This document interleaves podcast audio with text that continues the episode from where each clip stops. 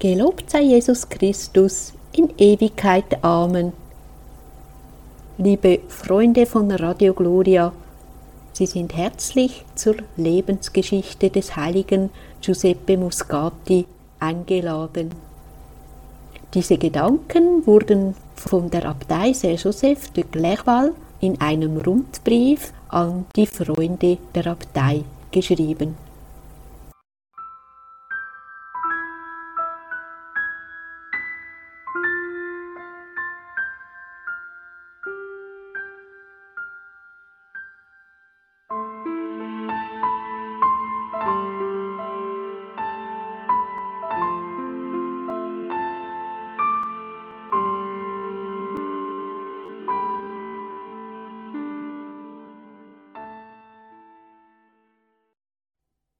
Der heilige Johannes Paul II. Hat einen wesentlichen Teil seiner Amtszeit als Nachfolge Petri den Leidenden und insbesondere den Kranken geweiht.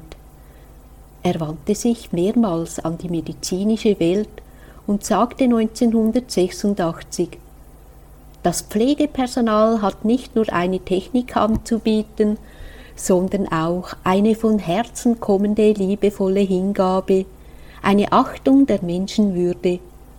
Achtet weiterhin darauf, dass ihr den Kranken nicht nur als Pflegeobjekt behandelt, sondern als wichtigsten Partner in einem Kampf, der sein Kampf ist. Und bei den schwerwiegenden ethischen Problemen, die sich in euren Berufen ergeben, ermutige ich euch, anspruchsvolle Antworten zu finden, die der Würde des Lebens und der Persönlichkeit des Kranken gerecht werden. Am 25. Oktober 1987 sprach der Papst den Arzt Giuseppe Moscati heilig, der für ihn das Idealbild des christlichen Laien verkörperte. Giuseppe Moscati wurde am 25. Juli 1880 in Benevento, Süditalien, geboren und am 31. Juli getauft. Sein Vater Francesco Moscati, ein hoher Beamter am Berufungsgericht, wurde zuerst nach Ancona, dann nach Neapel versetzt. Er gehörte ebenso wie seine Frau Rosa de Luca zu den Nachfahren der Markgrafen von Rosetto. Giuseppe war das 7. von 9 Kindern. Doch an seiner Wiege standen nur 3 ältere Geschwister. Die Moscatis hatten bereits 3 Töchter in zartem Alter verloren. Nach Giuseppe kamen 2 weitere Söhne zur Welt.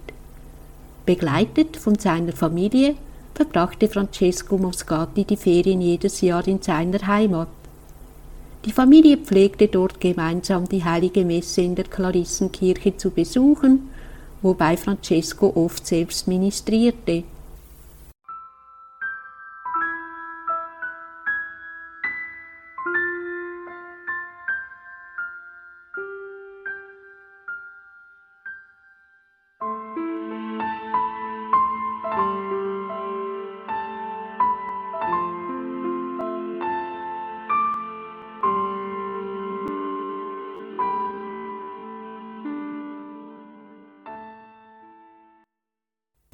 Eine heilsame Verunsicherung. Das Familienklima trug dazu bei, dass in Giuseppe ein tiefer Glaube aufkeimte. Er lernte bereits in jungem Alter den seligen Bartolongo, den Gründer des Heiligtums der Rosenkranzmadonna in Pompeji, kennen, den er später als Hausarzt betreute und dem er in dessen Todesstunde beistand. Die beiden waren sich bei Caterina Volpicelli begegnet, der Ordensgründerin der Dienerinnen des Heiligsten Herzens, die von Papst Benedikt XVI. Am 29. April 2009 heilig gesprochen wurde. In Neapel besuchte die Familie Moscati die Kirche der Dienerinnen. Giuseppe empfing dort beim Fest der unbefleckten Empfängnis am 8. Dezember 1888 die Erstkommunion und 2 Jahre später die Firmung. 1889 kam er auf das humanistische Gymnasium Vittorio Emanuele. in seiner Seele zeichnete sich bereits da ein ausgeprägter Sinn für die Zerbrechlichkeit des menschlichen Lebens ab. Mit Interesse besichtigte ich das Hospital für unheilbare Kranke, das mir mein Vater in einigen Entfernungen von unserem Zuhause zeigte. Er weckte in mir ein Gefühl des Mitleids für den unbeschreiblichen Schmerz, der dort gelindert wurde. Eine heilsame Verunsicherung kam über mich und ich begann, über die Zerbrechlichkeit aller Dinge nachzudenken. Meine Illusionen fielen von mir ab wie die Blüten von den Orangenbäumen um mich. Er dachte jedoch noch nicht im entferntesten daran, sein Leben den Kranken und der medizinischen Forschung zu widmen. 1892 kam es zu einem tragischen Ereignis, das ihn völlig aus der Bahn warf. Sein Bruder Alberto stürzte bei einer Militärparade in Turin vom Pferd und wurde Epileptiker. Giuseppe verbrachte lange Stunden an seinem Bett und pflegte ihn. Dabei reifte die Entscheidung in ihm, Arzt zu werden. Der Plan war in der Familie heftig umstritten, doch er hielt an ihm fest. 1897 starb sein Vater im Alter von 61 Jahren nach Empfang der Sterbesakramente an einer Gehirnblutung. Giuseppe, der gerade das Abitur abgelegt hatte, schrieb sich sogleich an der medizinischen Fakultät ein. In einer Ansprache an seine Studenten sagte er später einmal: Denkt daran, dass ihr euch mit eurer Entscheidung für die Medizin einer erhabenen Mission verschrieben habt. Bleibt mit Gott im Herzen, den Lehren euren Eltern treu, übt Liebe und Barmherzigkeit den Leidenden gegenüber, voller Glauben und Begeisterung. Lasst euch von Lobreden und Kritiken nicht beirren und bleibt nur dem Guten verpflichtet.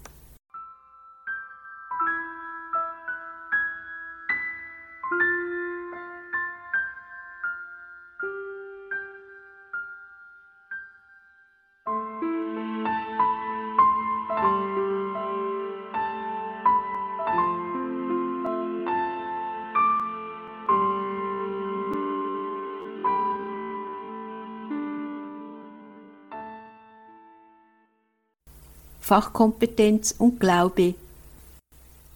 Während seines Studiums rollte eine Welle revoltierender und atheistischer Gesinnung über die Studentenschaft.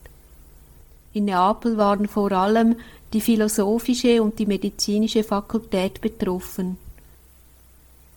Während seine Kommilitonen auf der Straße demonstrierten, ließ sich Giuseppe nicht von der Arbeit ablenken, sondern blieb innerlich ruhig und gelassen. Er wurde ein hervorragender Vertreter seines Fachs und hielt, trotz des herrschenden atheistischen und positivistischen Geistes, unbeirrt an seinen religiösen Überzeugungen fest.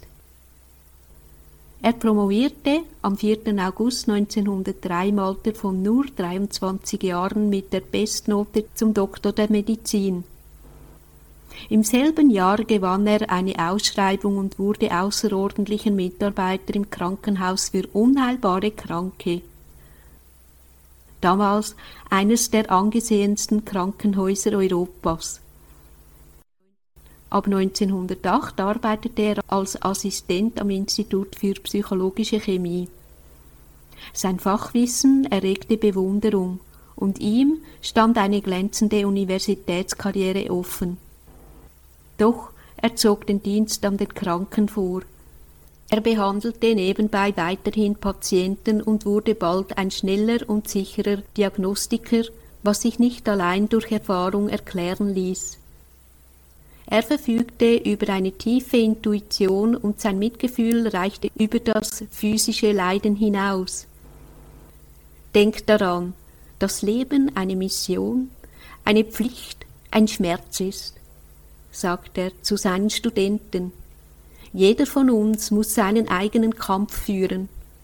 Denkt daran, dass ihr euch nicht nur um die Körper kümmern müsst, sondern auch um die stöhnenden Seelen, die zu euch kommen. Der heilige Johannes Paul II. Sagte im selben Sinne an die Adresse des Pflegepersonals: Eure Kranken brauchen eine möglichst menschliche Begleitung. Sie brauchen eine spirituelle Begleitung. Ihr steht da an der Schwelle zu einem Geheimnis, das ihnen gehört. Das sagte er am 5. Oktober 1986.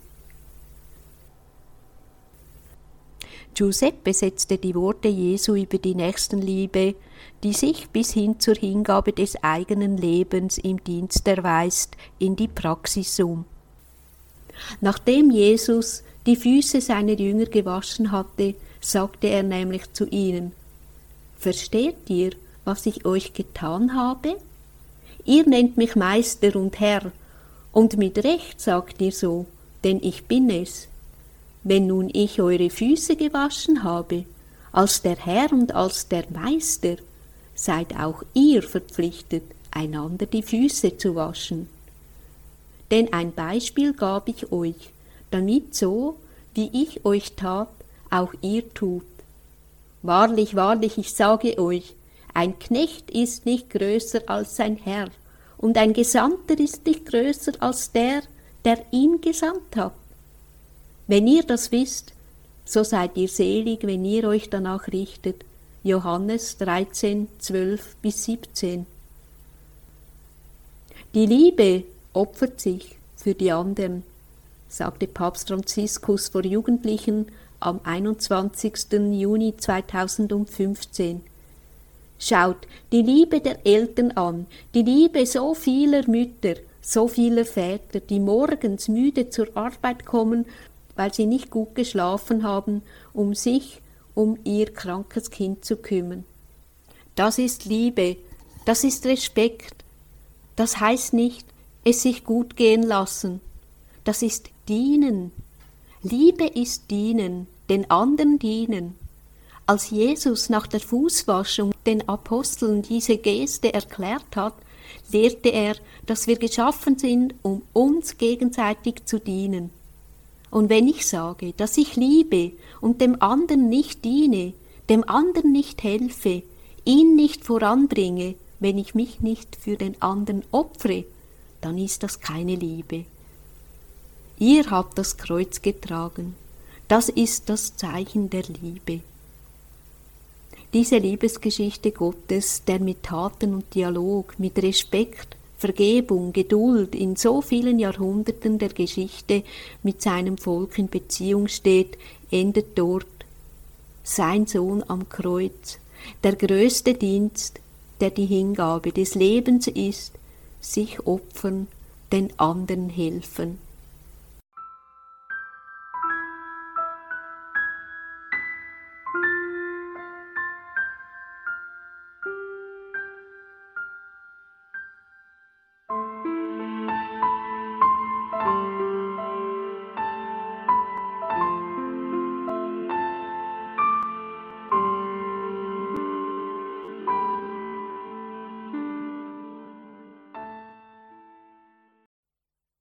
Im April versetzte ein Vesuvausbruch die Bevölkerung der Umgebung in Angst und Schrecken. In Torre del Greco, einer 6 Kilometer vom Krater entfernten Kleinstadt, lebten viele gelähmte bzw. betagte Patienten in einem Hospital. Dr. Moscati rettete sie unter Lebensgefahr, auch für sich selbst, indem er das Gebäude kurz vor Einsturz des Daches räumen ließ und dabei selbst mit anfasste. 2 Tage danach schlug er in einem Brief an den Generaldirektor der Krankenhäuser in Neapel eine Belohnung für die Helfer vor, bat jedoch darum, selbst unerwähnt zu bleiben. »Ich bitte Sie, erwähnen Sie meinen Namen nicht, um keine Asche aufzuwirbeln.« 1911 wurde Neapel von einer Cholera-Epidemie heimgesucht. Schiffe aus aller Welt hatten die Krankheitskeime in die Hafenstadt eingeschleppt und in deren Elendsvierteln mit ihren schmuddeligen Gässchen breitete sich die Seuche rapide aus. Die Opferzahlen konnten durch medizinische Maßnahmen zwar bald eingedämmt werden, doch die Lage blieb besorgniserregend. Der Gesundheitsminister beauftragte Dr. Moscati, Mittel zur endgültigen Befreiung von dieser Geißel zu finden. Viele von Moscatis Sanierungsvorschlägen wurden damals in die Tat umgesetzt. Giuseppe blieb daneben auch der wissenschaftlichen Forschung treu. Mit 31 Jahren setzte er sich bei einer Ausschreibung durch und wurde Mitarbeiter des Krankenhausverbandes. Einer der Jurymitglieder, Professor Gardarelli, war von seiner Leistung tief beeindruckt und bekannte, dass er in den 60er Jahren seiner Lehrtätigkeit noch nie einen so gut vorbereiteten jungen Praktiker kennengelernt hatte. Auf seine Initiative hin wurde Moscati als assoziiertes Mitglied in die Königliche Akademie für Chirurgie aufgenommen. Der Minister für öffentliche Bildung verlieh ihm 1911 den Doktortitel in physiologischer Chemie und die Lehrbefugnis für dieses Fach. Dr. Moscati hatte sich bei der Ausübung seines Berufes Christus geweiht. Um sich seinem Dienst bei den Kranken ganz und gar widmen zu können, hatte er sich für den Zölibat entschieden. Er führte stets einen Rosenkranz mit sich und versäumte nie das Angelusgebet, denn seine Verehrung für die Jungfrau Maria gab ihm die Kraft, seine Keuschheit Gott darzubringen und sie wie einen Schatz zu hüten.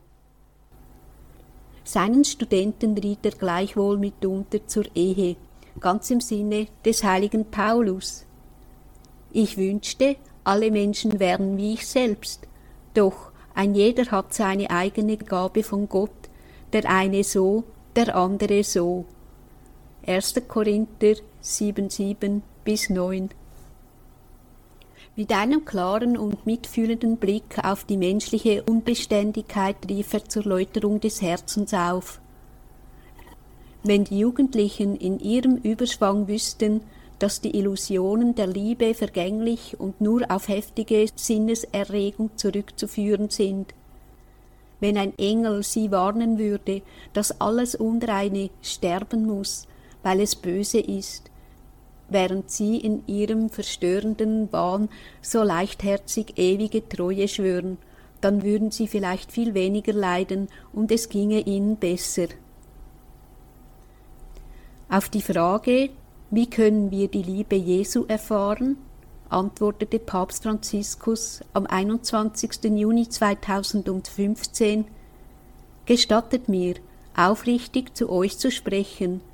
Ich möchte ein Wort sagen, das nicht gefällt, ein unpopuläres Wort. Die Liebe ist sehr respektvoll gegenüber der Person und gebraucht die Person nicht. Das heißt, die Liebe ist keusch. Und zu euch, Jugendlichen in dieser Welt, in dieser hedonistischen Welt, in dieser Welt, wo nur das Vergnügen angepriesen wird, es sich gut zu gehen, wo nur das Vergnügen angepriesen wird, es sich gut zu gehen zu lassen, sich ein schönes Leben machen, sage ich euch, seid keusch, seid keusch. Wir alle haben in unserem Leben Augenblicke durchgemacht, wo diese Tugend sehr schwer ist. Aber gerade sie ist der Weg einer echten Liebe, einer Liebe, die Leben zu schenken weiß, die nicht versucht, den anderen zum eigenen Vergnügen zu gebrauchen. Es ist eine Liebe, die das Leben des anderen Menschen als heilig und unantastbar betrachtet. Ich respektiere dich, ich will dich nicht gebrauchen. Das ist nicht leicht. Verzeiht mir, wenn ich euch etwas sage, das ihr nicht erwartet habt. Aber ich bitte euch, gebt euch Mühe, die Liebe keusch zu leben.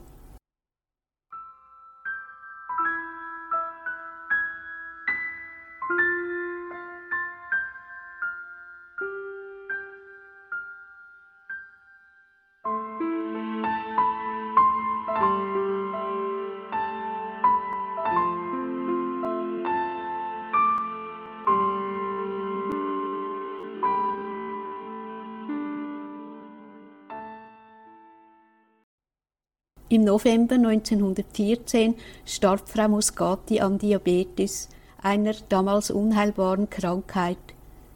Sie hatte zuvor die Sterbesakramente empfangen und die ihren ermahnt: Meine Kinder, ich sterbe zufrieden, meidet stets die Sünde, sie ist das größte Übel des Lebens. Professor Moscati schrieb ein paar Jahre später: Ich weiß, dass meine Eltern immer an meiner Seite sind. Ich kann ihre liebe Nähe spüren. Diabetes war fortan einer seiner Forschungsschwerpunkte.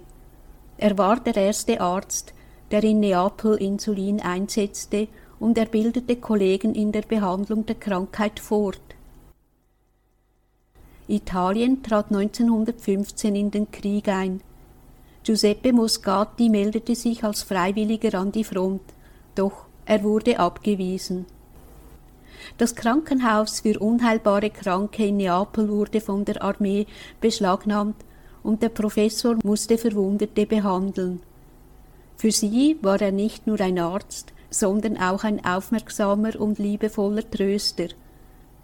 Daneben bildete er weiterhin junge Ärzte aus und gab seine berufliche und spirituelle Erfahrung an sie weiter. Einer seiner Schüler bezeugte: Er offenbarte uns sein Wissen und formte unseren Geist und unsere Seele Tag für Tag.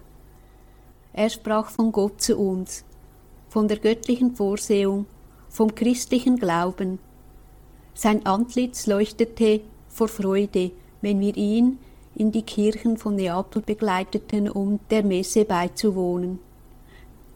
Dass Giuseppe sich treu zu seinem christlichen Glauben bekannte, verschaffte ihm Respekt, obwohl in Wissenschaftlerkreisen damals der Atheismus dominierte. Er ließ im neuen Obduktionssaal des von ihm geleiteten Instituts für pathologische Anatomie ein Kruzifix anbringen mit einer Inschrift aus dem Buch Hosea: Ero mors tua, o mors. Ich werde dein Tod sein, o Tod. Bei der Einweihung forderte er seine Kollegen auf: Christus, der das Leben ist und nach zu langer Abwesenheit an diesen Ort des Todes zurückkehrt, die Ehre zu erweisen.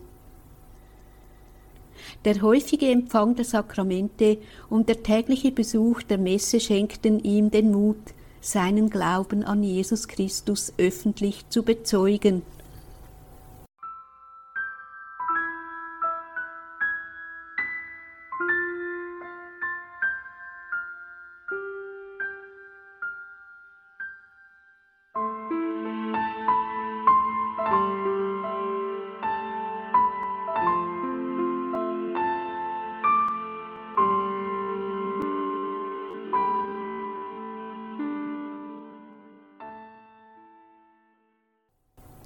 Ein Opfer seines Erfolgs.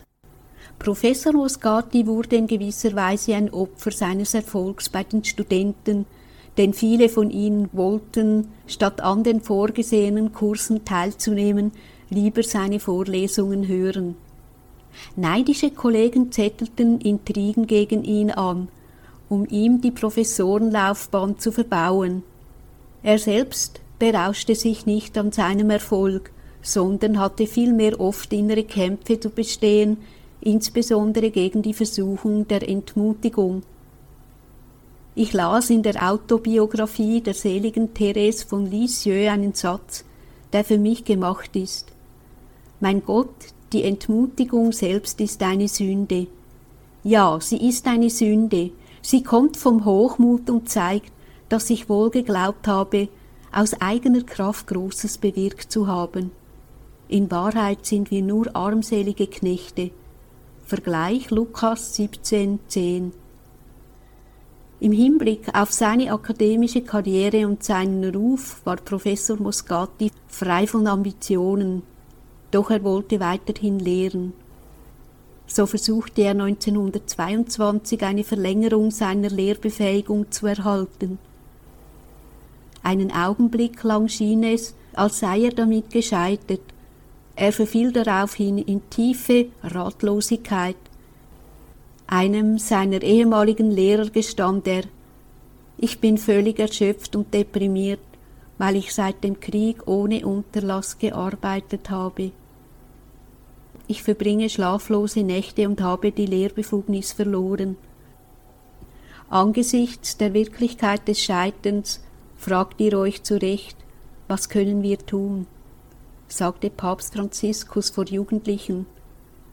Was man gewiss nicht tun soll, ist sich von Pessimismus und Entmutigung überwinden zu lassen. Auf Jesus vertrauen. Der Herr ist immer bei uns. Er kommt an das Ufer des Meeres unseres Lebens. Er ist unserem Scheitern, unserer Schwachheit, unseren Sünden nahe, um sie zu verwandeln. Die Schwierigkeiten dürfen euch nicht abschrecken, sondern müssen euch anspornen, sie zu überwinden. Hört die Worte Jesu, die an euch gerichtet sind. Fahrt hinaus und werft die Netze aus. Lukas 5,4. Das sagte Papst Franziskus am 22. September 2013. Professor Moscati war wirklich am Ende seiner Kräfte, doch er legte nicht die Hände in den Schoß. Ganz wie die Apostel, die auf alle Weise bedrängt, aber nicht erdrückt werden, hilflos sind, doch nicht verzweifeln. 2. Korinther 4,8. Völlig unerwartet erhielt er schließlich doch die Lehrbefugnis, so konnte er weiterhin an Universitäten und anderen Hochschulen lehren.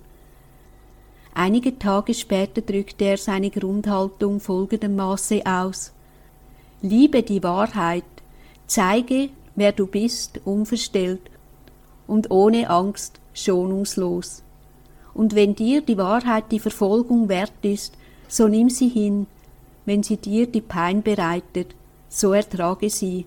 Und wenn du für die Wahrheit dich selbst und dein Leben opfern müsstest, so sei stark im Opfer. Seine Geduld in Widrigkeiten erwies sich als fruchtbar. Da er selbst Zeiten der Dürre und der Entmutigung erlebt hatte, konnte er allen, die Ähnliches durchmachten, Mut zusprechen. Was auch passiert, denkt daran, dass Gott niemanden im Stich lässt. Je einsamer, verlassener, verachteter, unverstandener ihr euch fühlt, je mehr ihr unter der Last schwerer Ungerechtigkeiten versucht seid aufzugeben, desto mehr werdet ihr eine unendliche und geheimnisvolle Kraft spüren, die euch stützt und euch zu guten und kraftvollen Vorsätzen befähigt. Ihr werdet staunen über diese Kräfte, wenn ihr euch wieder gefasst habt. Diese Kraft Gottes, die sich in der Schwachheit und in der Demut zeigt, trieb Giuseppe Moscati an, für die Armen weder an Zeit noch an Geld sparen.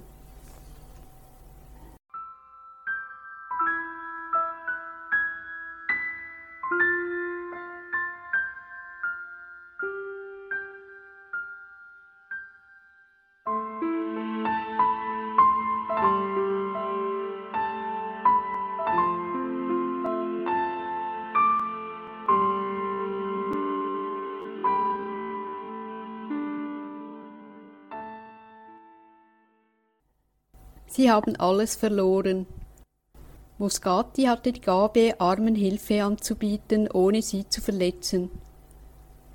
So stellte eine schwindsüchtige und mittellose Frau eines Tages fest, dass Giuseppe ihr zusammen mit ihrem Rezept einen 50-Lire-Schein zugesteckt hatte. Sie wollte sich dafür bedanken, doch er wehrte ab. Um Gottes lieben Willen sagen Sie niemandem etwas. Als er einmal zu einem kranken Eisenbahner gerufen wurde, fand er viele Leute bei ihm vor. Alles Eisenbahnerkollegen, die ebenso arm waren wie der Patient. Sie legten zusammen, um den Hausbesuch zu bezahlen. Der Priester, der den Arzt begleitete, wollte es ihnen ausreden, wohl wissend, dass es ihm nicht gelingen würde. Da meldete sich Professor Moscati zu Wort. Da sie gerade Geld sammeln und einen Teil ihres hart erarbeiteten Lohnes hergeben, will ich meinen Anteil zu ihrer Spendenaktion beisteuern. damit der Kranke mit dem eingesammelten Betrag auch die notwendigen Arzneimittel bezahlen kann. Man nannte ihn Armendoktor, weil er selbst ärmlich lebte, um seinen bedürftigsten Patienten besser helfen zu können. Er besaß weder Auto noch Pferd und war immer zu Fuß unterwegs. Sprach man ihn darauf an, erwiderte er, »Ich bin arm, wegen meiner beruflichen Verpflichtungen habe ich nicht die Mittel, um solche Kosten zu tragen.« Nach seinem Tod stand in einem Kondolenzbeitrag zu lesen, »Du hast weder Blumen noch Tränen gewollt, aber wir weinen doch, weil die Welt einen Heiligen, Neapel ein Vorbild an Tugend verloren hat. Die armen Kranken aber haben alles verloren.« Am 12. April 1927, dem Kardienztag, besuchte Professor Moscati die Frühmesse und ging zur Heiligen Kommunion.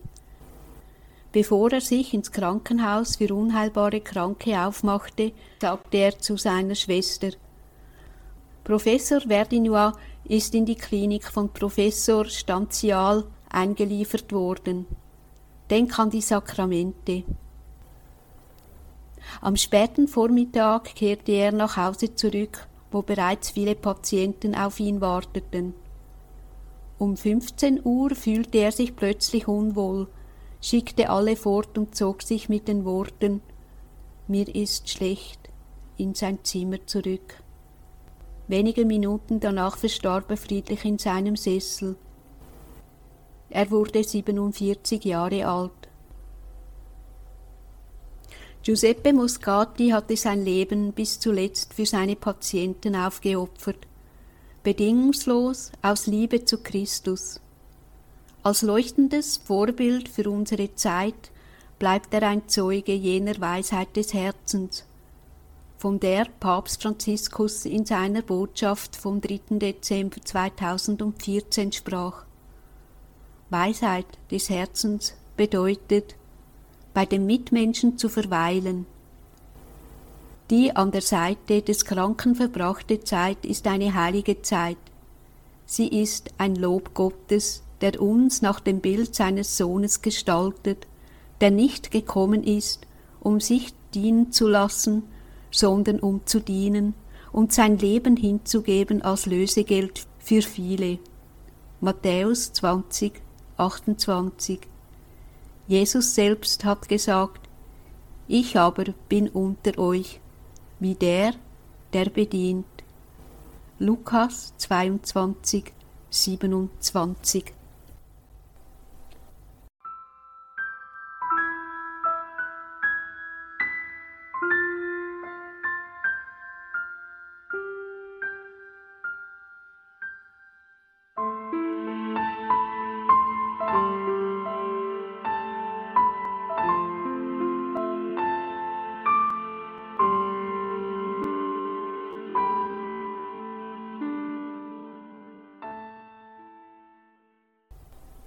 Sie hörten die Lebensbiografie von Giuseppe Moscati, welche die Abtei Saint-Joseph de Clairval in einem Rundbrief an ihre Freunde geschrieben hat. Abschließend möchten wir ein Gebet zum heiligen Giuseppe Moscati sprechen.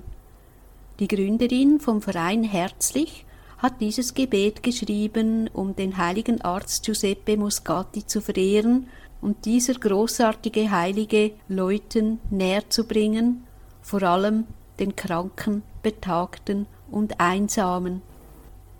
Der Verein Herzlich ist im Mai 2022 gegründet worden, engagiert sich für die Betagten, die Kranken und Einsamen. Dies mit dem Ziel, Freude und Liebe von Gott zu vermitteln und ihnen zu sagen, dass sie nicht vergessen worden sind. Herzlich beinhaltet zwei Wörter, Herz und Ich. Damit möchte der Verein die folgende Botschaft vermitteln. Wenn ich etwas mit Herz mache und auf den Himmel ausgerichtet bin, dann kann ich ein wenig Himmel auf Erden herunterziehen.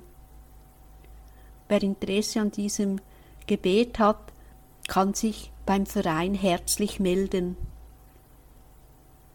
Weitere Informationen bekommen Sie unter www.verein-herzlich.ch. Lieber heiliger Giuseppe Moscati, du bist uns als herrliches Vorbild der wahren Nächstenliebe begegnet. Du hast als wunderbarer Arzt gewirkt und so vielen Kranken geholfen. Heute stehe ich, den Namen nennen, als Patient vor dir mit meinen Schmerzen, Tränen und inneren Wunden. Untersuche du mich, lieber Giuseppe Moscati. Ich danke dir jetzt schon von Herzen, dass deine heilenden Hände meine schmerzenden Stellen berühren. Alles möge so geschehen, wie es der liebe Gott möchte. Heiliger Giuseppe Moscati, bitte für mich. Amen. Liebe Hörerinnen und Hörer, mögen Sie nach diesen Gedanken und diesem Gebet in Ihrem Herzen viel Heil und Liebe verspüren. Und Ihr Radio Gloria Team wünscht Ihnen mit dem weiteren Programm viel Segen. Gelobt sei Jesus Christus in Ewigkeit. Amen.